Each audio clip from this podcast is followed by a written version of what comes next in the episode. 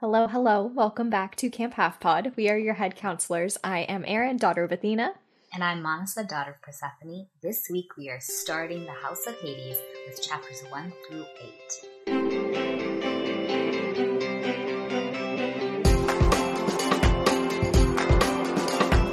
We're back from our our break, our hiatus, I guess. I think that's a word podcasting people use. I think everyone uses hiatus, right? Yeah. Like, I mean, as influencers, right? We are like oh. professional podcasters at this point. One of my favorite things is when I see an influencer say they're going on hiatus and then I see them 2 days later posting mm-hmm. stories. Or like, I'm I'm taking wait. a break from social media, you guys, and it lasts about six hours.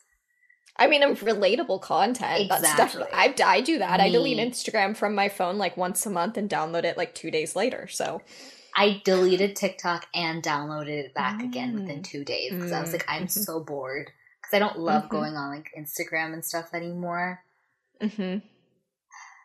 So you know, as one of the youths, I really like TikTok. Yeah, as a young hip individual, Mm-hmm.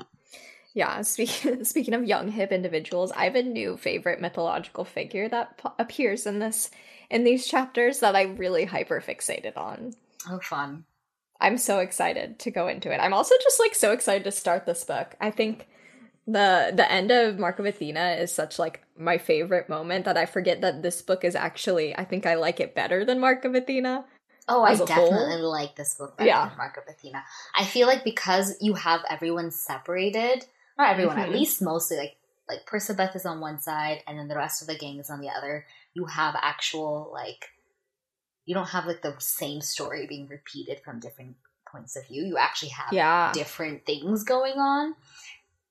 Yeah, it's much and it's better. fun because it like alternates between like one chapter is the people above and then below and then that's how we're gonna alternate like we switch off with like who gets the above and who gets the below because i remember when i was making the outline for this i was like if we just go like me you me you or whatever i would have all of the bo- like all of the ones above and you would have all of percy and annabeth and i was like that's not it No, that's not it. Also, like it's a, there's a lot going on. Like there's so much Yeah. emotional turmoil below, and Mhm. I feel like it's not fair to, for like one of us to get that.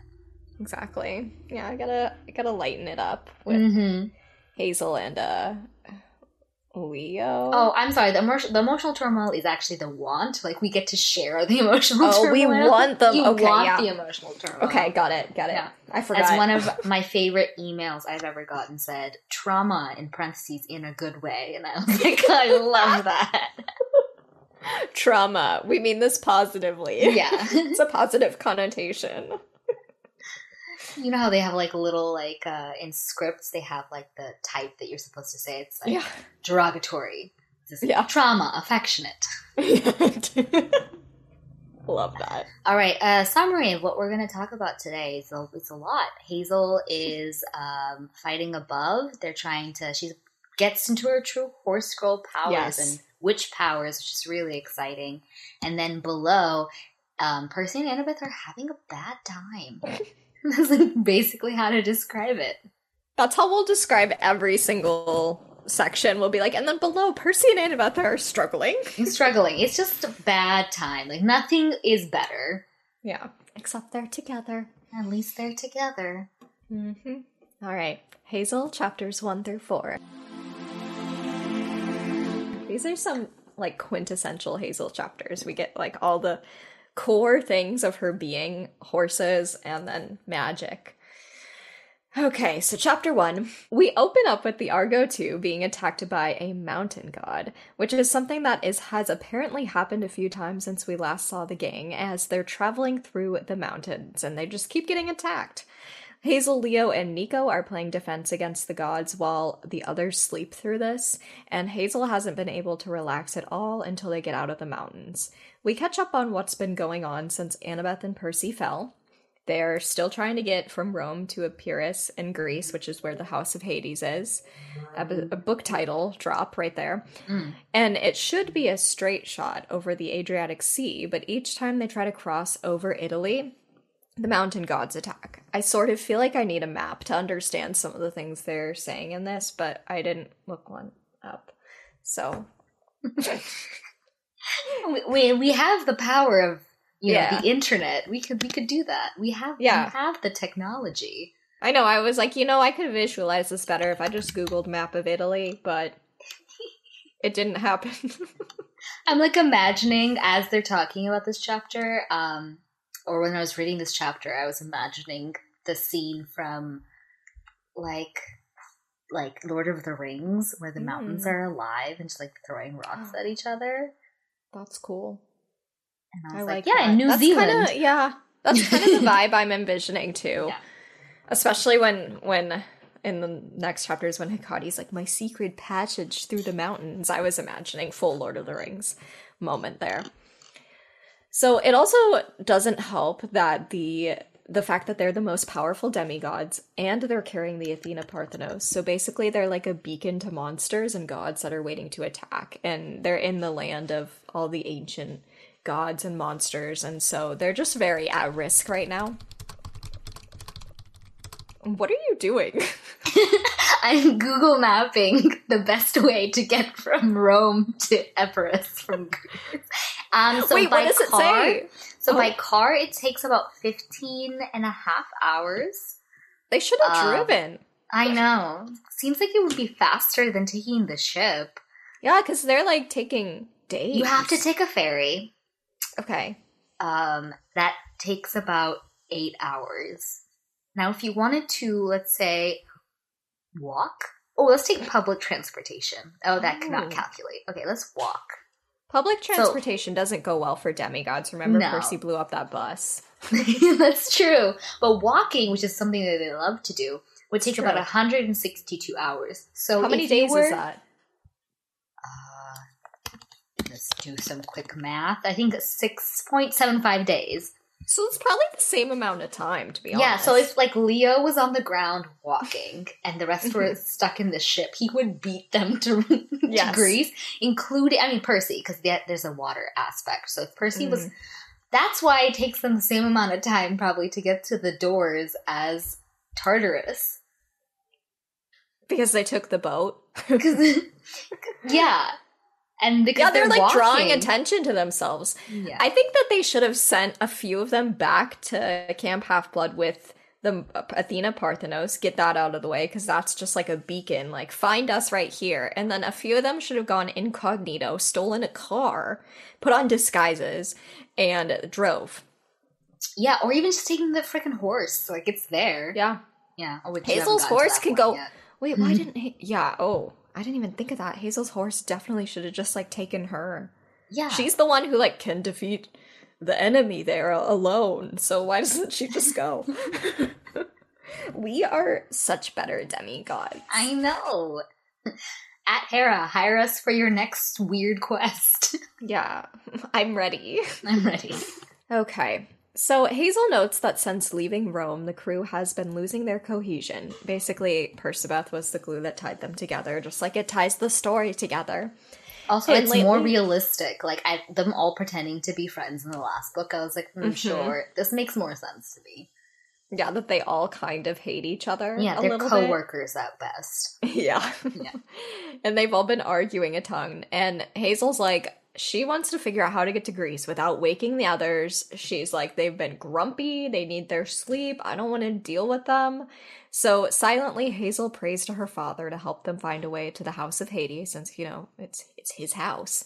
And then at the edge of the horizon, a flicker of movement catches her eye. And this here's the moment in every horse girl movie when the horse comes back after running away. So just like imagine the sun, it's setting over the fields, the grassy, grassy fields. Soft music plays in the background, and and the girl hears hooves in the distance, but she thinks no, it couldn't be. But then we see a familiar horse face on the horizon. The setting sun shines on the girl's face, and her horse is home, and they run and they embrace. Their hair is both flying in the wind. What a visual! It's also hilarious because I'm imagining when you said the horse's face over the horizon. I'm imagining, you know, in Teletubbies, how the sun is a baby's face. I'm imagining the horse's face as the sun. He's like, "I'm here, Hazel." I've become the sun. or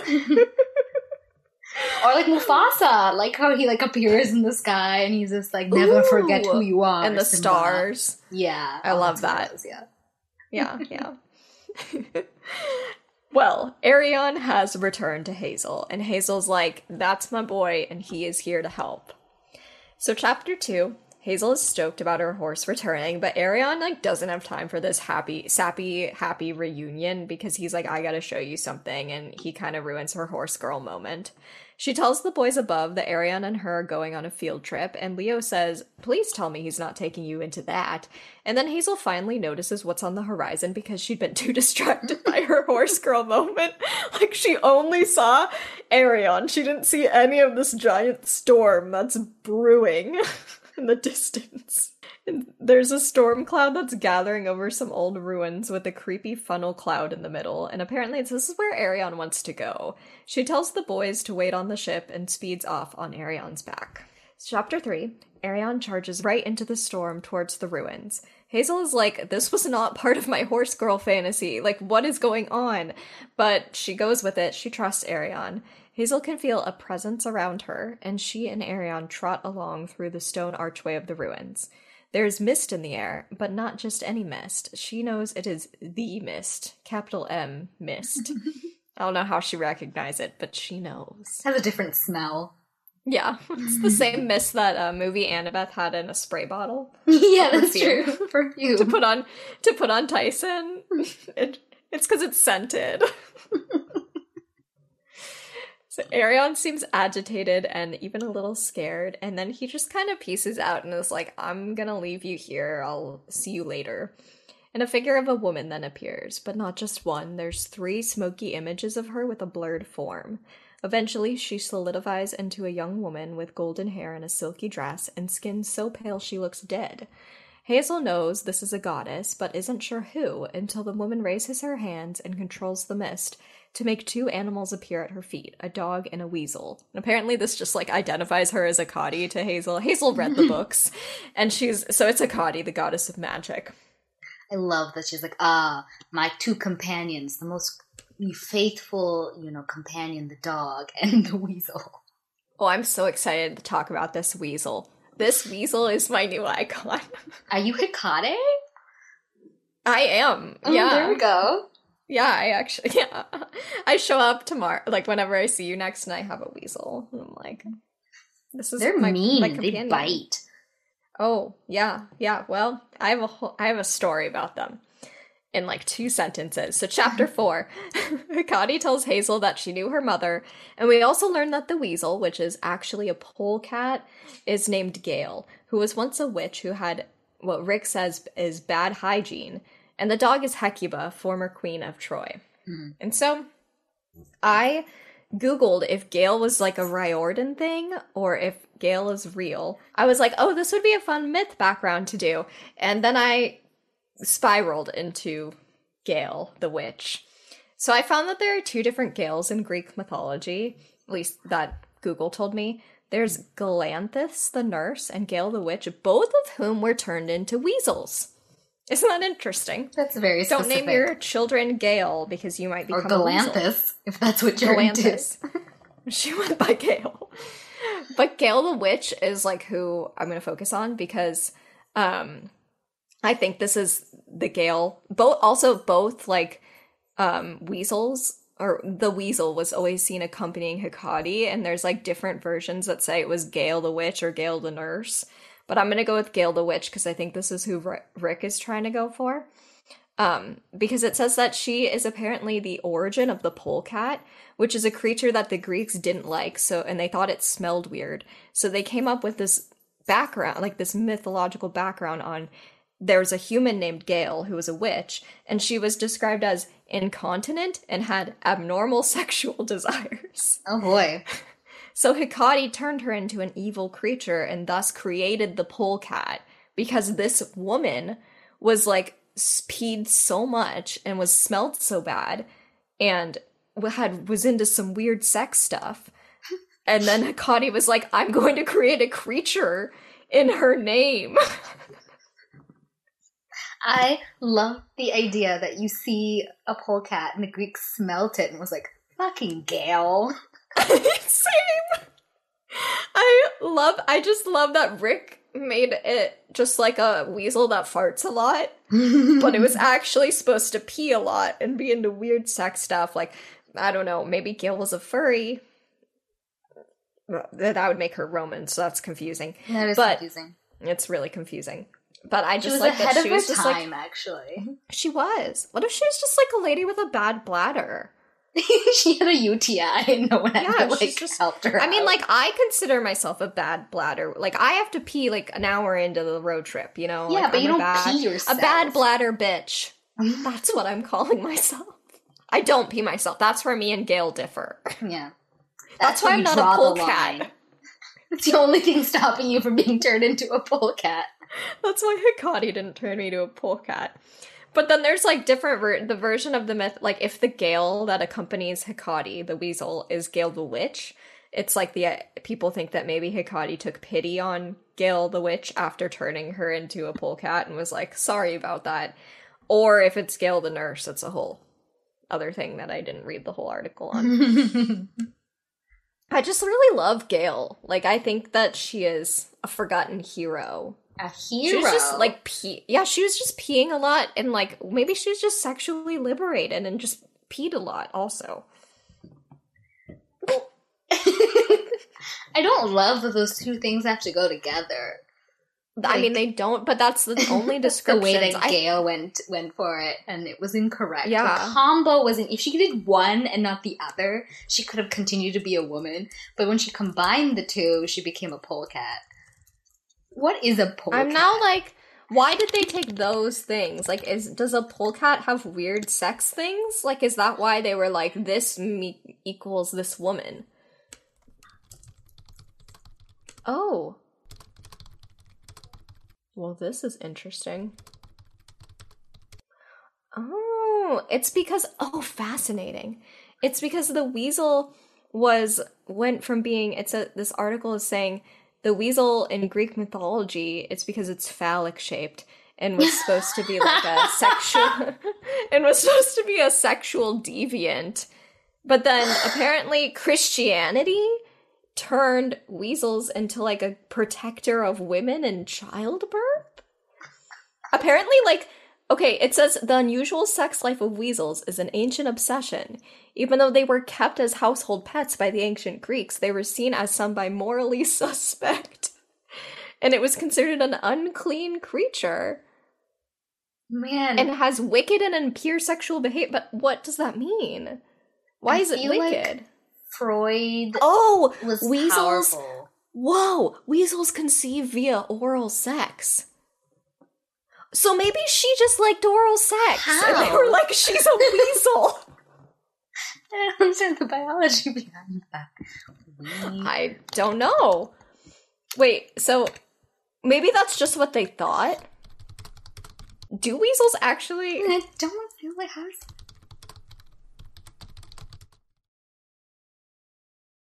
Okay, I don't think they do I don't think conceive that's that a way. true but, thing. But apparently, Christians, not Christians, Gre- the ancient Greeks used to think this, and the Christians as well. Why? There's yeah, in antiquity there was a fairly widespread belief that weasels were impregnated through their ears and gave births through their mouths. Through their ears. Is it just because they're like long and tube shaped? People were like, "Where are its bits?" I don't know. Its mouth. These holes on the top of their head. I'm just so fascinated that weasels have been a weird sex symbol since antiquity. Oh man. um. That is so weird. Um, well, that explains because the okay, so the Greeks thought weasels conceived via oral sex, and they smelled bad, so they picked a random woman who Gale. was. I mean, let's Gale. Let's be honest. I mean, Gale was a witch, so she was probably like, a, she was probably just a feminist. Like maybe she just like, I don't know. I feel like it's Maybe she discovered Freudian. oral sex and was like, and people were like, "That's bad." Weasel. It's very Freudian to think, like, to look so at Freudian. something and decide because, like, it might lightly resemble a penis that it's evil.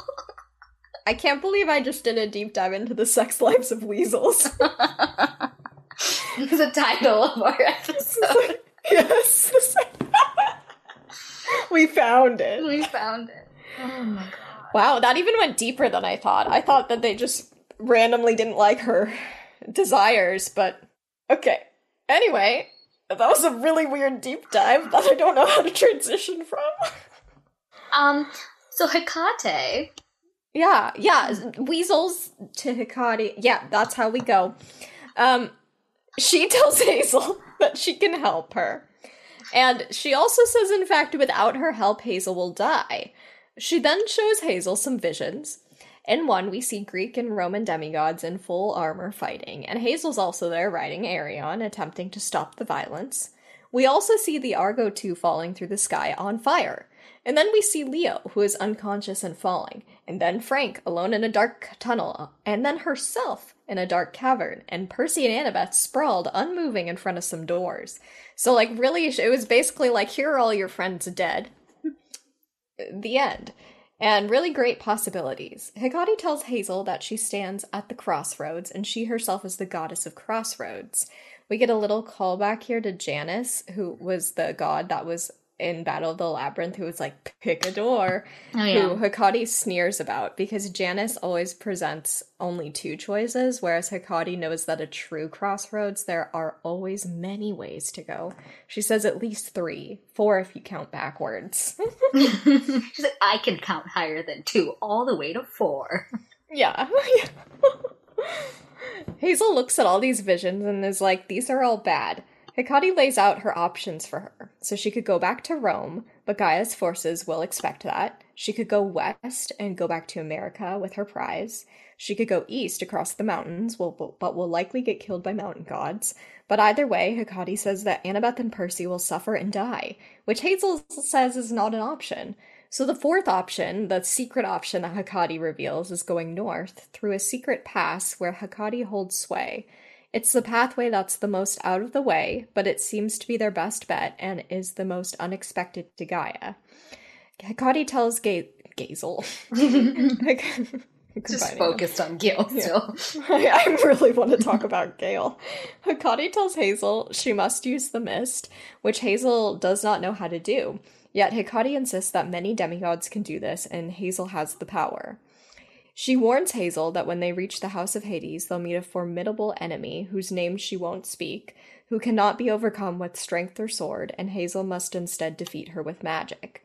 She also says that she'll send Gale, our incontinent icon, to check on Hazel and her magic. Hazel agrees to this plan, but insists that she's not choosing one of Hecate's paths, but instead making her own. A secret fifth option. Yeah, the secret fifth option. Then Hecate leaves, and Arion is suddenly there again, and they head back to the boat. Hazel then gets back to the boat, fills in Nico and Leo on the fact that she just met a goddess and now knows where to go. And they agree to get some rest, and at night they'll cross the Apennines and head north. Okay, my notes. There's a lot, there's a good chunk of it on Gale. Um, also, I noticed that on like I, in page 16 in my book, when Hazel's describing Hecate's paleness, she says it reminds her of a dead classmate she saw in an open casket funeral. And I was like, Jesus. that is a big trauma thing to dump here, Hazel. Like, what? Man? Just to casually mention it, just, just so you can Yeah. describe the paleness. Yeah. Oh, and I also have a note that I like they. I didn't include this in the summary, but they have a bit where Hecate addresses the fact that she supported Kronos in the last war and she's like kind of changed sides now. She's just like, oops, sorry guys, but um I kind of hate the gods, but I guess I hate the giants more. Hmm. Interesting. yeah. No analogies to that. No. Nope. Mhm.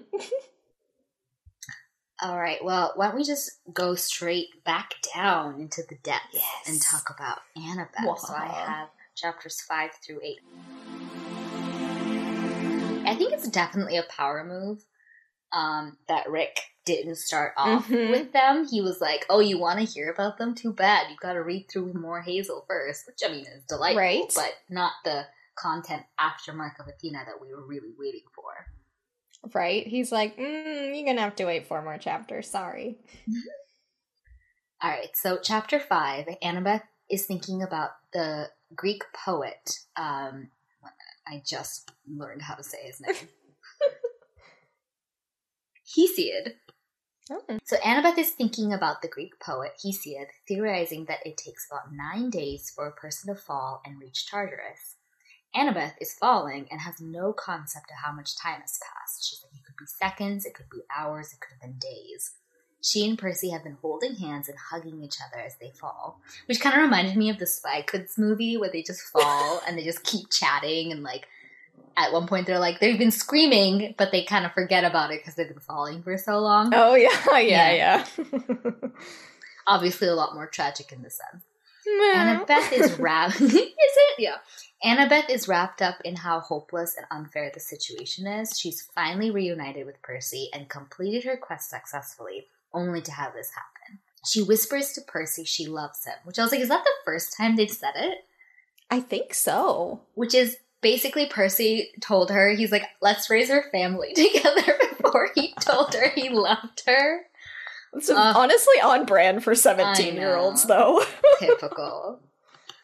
Annabeth is also fully she's a she's a person of logic. She fully believes they will die on impact and cannot think of a single way to save them when the chute they've been falling through suddenly opens to a huge cavern the size of Manhattan. So I was just gonna read a bit of the description of Tartarus. So here it is. So the entire island of Manhattan could have fitted inside this cavern, and she still couldn't even see its full extent. Red clouds hung in the air like vaporized blood. The landscape, at least of what she could see of it, was rocky black plains, punctured by jagged mountains and fiery chasms. To Annabeth's left, the ground dropped away in series of cliffs, like colossal steps leading deeper into the abyss. The stench of sulfur made it hard to concentrate, but she focused on the ground directly below them and saw a ribbon of glittering black liquid, a river. So Annabeth spots this river and yells at Percy to use the water, and Percy, at the last minute of their fall, uses his powers to have the water erupt into a massive geyser and just like swallows them whole. So, chapter six is the water is freezing, and immediately Annabeth's body goes into shock. She hears voices in the water, and it makes her feel hopeless and unable to move. Percy grabs her, and together they kick up towards the surface. Percy creates a whirlpool to keep them afloat, and Annabeth tries to direct them towards land. Percy looks half dead, and water usually heals him, but this water seems to be draining his energy fast. In fact, the river starts speaking to them and how about how all of it was pointless and they should just die, and Percy seems to start believing and listening to the river. Annabeth quickly realizes this is the Cocytus, the river of lamentation, a river of pure misery, and she has to try and snap Percy out of the despair. She grabs him and kisses him and makes him tell her again about his dreams and plans for them in New Rome. There's like this moment I really loved. It's like they're desperately discussing like college and like maybe we can go together. Mhm. Like, what are you gonna major in, Percy? And Percy is and she's like, maybe marine biology, maybe like you know all these cool things. And Percy's like, can I surf? And that makes Annabeth start laughing, and that actually causes a shockwave in the water. And Annabeth thinks that this is the probably the first and only time someone has laughed in Tartarus. And Mm. it's such a really sad but really pretty like thought. I was like, oh. Anyway, Mhm. they finally make it to shore, and Annabeth just wants to curl up in the sand and sleep forever. But the sand is actually black, black glass chips, and the air is Hmm. acid, and everything in Tartarus is designed to hurt and kill. And I just like have to talk about my note here, as I was like, this is just like so over the top. I kind of feel like Nico dream journal to Tartarus where he was like, and then everything was on fire and nothing, and the river was actually the the literal like manifesta- manifestation of misery. Also, everything is glass and broken. Like it's just so over the top all the time. It's kind of Nico came up with it like after Bianca died. He just like journaled this and created Tartarus. He fully did, and was like, everyone went to Claire's, and ha- everyone's wearing black chokers with spikes on them. they have capes, they all have black capes. capes. and like metal boots. It's Ooh, just, yeah. ugh, great looks. Everyone in Tartarus is dressed to the nines. You know, I hope so. I hope so for them. they haven't seen sunlight ever. Ever, so, you know. They're dressed well. Annabeth knows she can't give up. She's like, if she had been here alone, she would have just dropped to the ground and died. But because Percy is there with her, she's like, I have to keep us alive. I have to, for his sake. And Percy's beat up. His clothes are completely shredded. His hands are cut up, and he can't seem to get warm. They walk a little bit, noticing that their little beach thing ends at an edge that drops into some red light, and downstream they notice the Fiat that smashed into Arachne and threw her down into Tartarus. The trap she was in, they go investigate, and the trap that Arachne was in uh, is empty, and Annabeth realizes how unfair it is that after all of this, Arachne's not only survived, she's escaped, and she's probably alive and chilling in Monsterland, gaining energy. Annabeth feels more tired with each breath, and she realizes that Tartarus is going to kill them just by existing there, unless they find the River of Fire. So, chapter seven, they go to the cliff with the red light, and it's like the nightmare version of the Grand Canyon with a river of fire cutting through the bottom.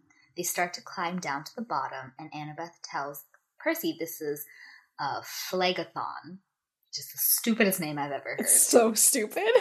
And as they get closer to it, the weaker and closer to death they become. Not because of the river, just because of the, the time elapsed in Mhm. Tartarus.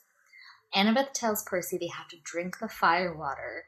It's because it's the river that flows from Hades' realm to Tartarus. The river is used to punish the wicked by keeping them alive in Tartarus.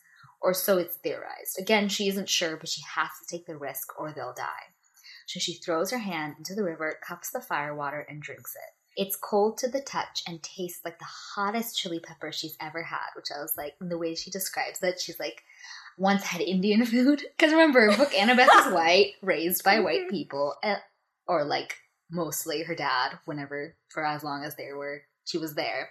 And she's like, Mhm. she had Indian food and it came with a ghost chili pepper. and She took a nibble of it and was like dying. And she's like, it feels like a smoothie made out of these peppers. She gags. the water's actually like two stars. I know, actually, it's not bad at all. They'll fix this with the TV show. yeah. She gags and falls over, but quickly starts feeling much better, breathing easier, and her blisters start fading. Unluckily for Percy, he passes out before drinking, and, per- and Annabeth has to hand feed him the firewater several times to get him back to consciousness. The two of them, now feeling a bit more alive, look around hopelessly at their surroundings, of, like of the most depressing place they could think of, but they have to get to the doors of death so that the monsters will stop terrorizing the world. Just as they're sitting and talking, Percy's eyes lock on something behind Annabeth, and before Annabeth has even time to recognize that it's Arachne behind them, about to attack, Percy has decapitated the spider. Percy's upset that Arachne died so quickly for all the torture she put Annabeth through. And while Annabeth is like somewhat agrees, she's a little unsettled by Percy's darkness and like the edge to his voice, and she's actually kind of mm-hmm. glad that Arachne died quickly. So they decide to walk downstream deeper into Tartarus, probably where the doors are. It's like, oh, Dark Percy makes an appearance for the first time. yeah. It only gets worse from here. hmm So, chapter 8 Annabeth hears some female voices having an argument on their way downstream and pulls Percy behind the nearest boulder. There are like four ancient, gravelly voices, and like a fifth voice that sounds like a preppy teen girl. You call her Mall Girl. And Percy seems to Mm. recognize the voice. It's actually the Empousa. And specifically, it's our girl Kelly from back in the Battle of the Labyrinth. And from the books even before that, right? Or she only show up in the Battle of the Labyrinth? I think that's when she showed up. Because the first time we met her was when he was at school with Rachel. Right, so yeah, Battle of the Mhm. Labyrinth. Well, she's openly fantasizing about killing and specifically eating Percy. Is it Um, like all she aloud. talks about? I must be. They're so tired of per- hearing about Percy, which is Yeah. funny because actually the person who killed her is Annabeth. Mhm. So um, Annabeth hates Kelly. She's like, I saw her almost kill Percy back at Daedalus's workshop. And as interestingly enough, Annabeth blames her for manipulating Luke into doing Hmm. the darker deeds in the name of Kronos. She's like, if he hadn't been with Kelly, he wouldn't have done that. Which I was like, Mm. Luke committed a lot of war crimes prior to the Battle of the Labyrinth. I think he would have continued to commit those crimes. And also, he was like openly disgusted by Kelly. Like, Kelly kept trying to flirt with him. But Annabeth, clearly, because it's her point of view, we didn't see that. We only saw Percy's point of view from those first books. So it's interesting to see. She's like, well, they're charm speakers. So, and they specifically attract and men. And Luke was under the spell. He was a bit rough. I was Mm. like, yikes. Annabeth still thinks she can fix Luke. I know. Even in Luke's death. dead. I know, dead and gone, but still. Mm-hmm. Basically, they want nothing to do with this group, but they realize the group is heading towards the doors, and they have to follow them if they want to get to the doors too. I just have one note: is that I was really mad in the Son of Poseidon. No, Son of Neptune. Neptune, that's what it is. Son of God. Neptune books. Um, I never remember these titles for some reason. so I was really mad in the Son of Neptune books because when they stripped Percy of his uh, power of Achilles, but now I'm thinking like how easy this would have been if he still had it, and that wouldn't have been Right. as fun to read. He would just have cruised through. It wouldn't have been as stressful at all. No, it would have been more like him saving Annabeth, and it wouldn't have been Yeah. as. It would have been kind of boring at that point. We want them to save each other. Exactly, equality. hmm uh, All This book is already like I I like it so much more, So and I like. I feel like the the above ground chapters bring some levity. Like the Hazel ones were more fun, whereas Yeah, because they actually serve like a heavy. purpose. Yeah. Mhm. Before it they're was still Piper doing would have- something. Exactly. Piper would have a chapter simply to speak, and I'm like, no, that's not what we're doing right now. Yeah, no Piper narrator in this book, so No. All right. So we have some lightning bolt round questions to go through. Yes. My first one is so if you were like Gale and you were turned into an animal for your personal flaws, what animal would it be? Like what would what flaws would someone be like she needs to become this animal for? A chihuahua. Oh. Yeah, okay. Yeah, Mhm. I'm small. I'm quite fiery. I think I'm bigger than I am, so I try to fight Mm. people who are much larger. Um, yeah, I'd be a chihuahua. That's a good one. too. Yeah. Yeah, yeah. Mhm. Mhm. I think I'd be like a a twittering bird. At least you can fly. Yeah, I'm small and I feel like I have a high voice. Like I feel like my voice is annoying. Then again, everyone thinks their own voice is annoying. Yeah, I hate But- my voice. Um, I feel like I had another reason in my head, but I don't know it. It's just that I'm small. What kind of bird? Maybe Are I you like, annoy people randomly. You just, No, like, I don't think I'm a seagull. I'm not much of a scavenger. Hmm. I think I'd be like, you know, I don't know enough about birds. That's because when I chose eagle, you chose worm. So you know. That's very true. I imagine myself as the bird from The Lion King. oh, the toucan. Zazu. yeah. Zazu. Is he a toucan? No, he's not a toucan. No, What is he? but He's got it says beak. it in the song. Zazu, Lion King. What are you? He's a red-billed hornbill. Hornbill. Yeah.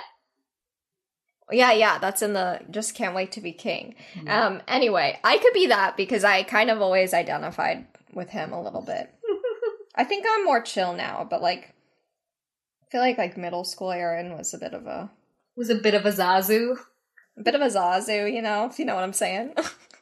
All right. Well, the next question was asked by actually a couple of emails. So um, this is from Sawyer, but also someone's email name, which is ATYD Depression Pills, which I think is so funny.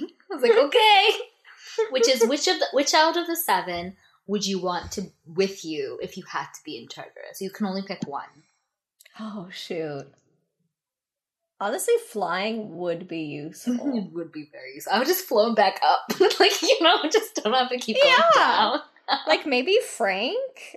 Hmm. Because he can also turn into other animals, so he could get into like little spots. And he's like, you know, warg, but I feel like he's just like not. He hasn't had his like glow up yet, so he's not brave. No, he would have turned into a frog and been eaten immediately. And like Jason can fly, so I guess I could handle. I could deal with Jason. You'd be stuck in Tartarus with Jason. Yeah. Mm. I think I would choose Nico. Oh, but Nico's not the seven. Oh, he's not the seven. That's right. I, I would definitely that. choose Nico. Yeah. He should be in the seven. I think it's a it's a tie between Annabeth and Percy because Percy Mm, brings yeah. like you know first of all favorite character, but also he's got the power and like Yeah. I don't have any fighting ability, so I need that. But at the same time, I'm not super smart, so Annabeth would be very useful in like taking over and making plans and getting us out of there. Yeah. They honestly are the dream team. They are really the dream team. Mm-hmm. Oh man, forgot Nico. I always think he's part of the seven because he should be. Like the He he made a mistake. Like you could remove one Yeah. of them and insert Nico, and honestly, Get the better, would be better. I know. All right, so my question is like, if you were, you know, the architect of Tartarus, and you had to Mm. design an evil river that the wicked has to drink from to survive, what would you make it taste like?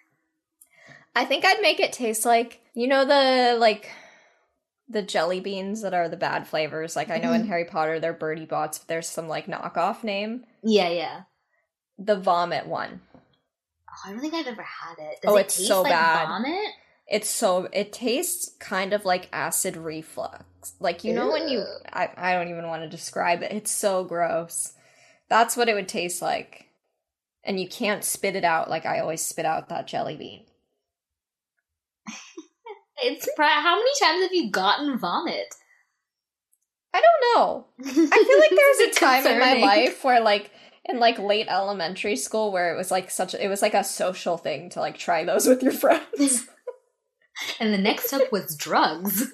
yeah. that was the next step. Yeah. I just stick to jelly beans. I was originally thinking Pepto Bismol, but I don't think it's bad enough. Because like I am a big fan of Pepto Bismol, and I, Like the I take that personally. No, the flavor, but you know, like it's it's kind of a comforting taste to me oh my god, you're crazy! It's a consistency. because I felt, yeah, I don't know, I just get tummy aches all the time, and so I I feel like it's like it's like a close friend of mine. I always have emergency Pepto in my wallet. Okay, but those are the pills. I'm like talking about the bright pink. No, liquid. they're the chewies. Oh, the liquid. Oh, Yeah. oh. like I'm Okay, thinking the I can liquid. see that a little more. I mean, the thing I thought about after you said the acid reflux is, um, have you ever had like have to take a steroid or like malaria pills No. so that it has like a, if it touches your tongue, it has like this unbelievably bitter taste. Oh. It's awful. And so when I was really young and I couldn't take uh, like proper malaria pills like how with water because like I just couldn't Mm, yeah. time it correctly like when I was really little. Yeah, My mom would put it in honey, and so I thought honey Aw. tasted that way because it just is like the most bitter, like grossest taste. Honey doesn't mask it at all. And then I was an adult, so I take like pills now. Like I don't let even Advil touch my tongue because it's just reflex like that. It tastes bad. Advil also tastes bad. it's sugar coated, isn't it? I don't know. Whatever I get, but think whatever like Pepto tastes good, and you think sugar tastes bad. Good to know. maybe it's just a psychological thing. Oh, but that the cons- like this taste of steroid like Mm. medication or malaria pills and the consistency of Yum. Pepto Bismol is what I would have it. Oh. Okay, yeah. So medicine, bad medicine. Bad medicine. Mm-hmm. I can see that. Yeah, I don't want to go to our rivers. No, I don't know the your Pepto Bismol river. I might be into it. You might be just drinking. You may become immortal by the amount of that you drink. Actually, become the most powerful being in Tartarus because you can't stop drinking from the Pepto Bismol river. I do like ads, and I'm like, how did I get this way? Pepto Bismol. Spawn us, sponsor us, man. Yeah, please. Weird questions. All right, moving on. Next week we will be doing chapters 9 through 16. So we're going to get Leo for our above perspective and Percy for the below perspective.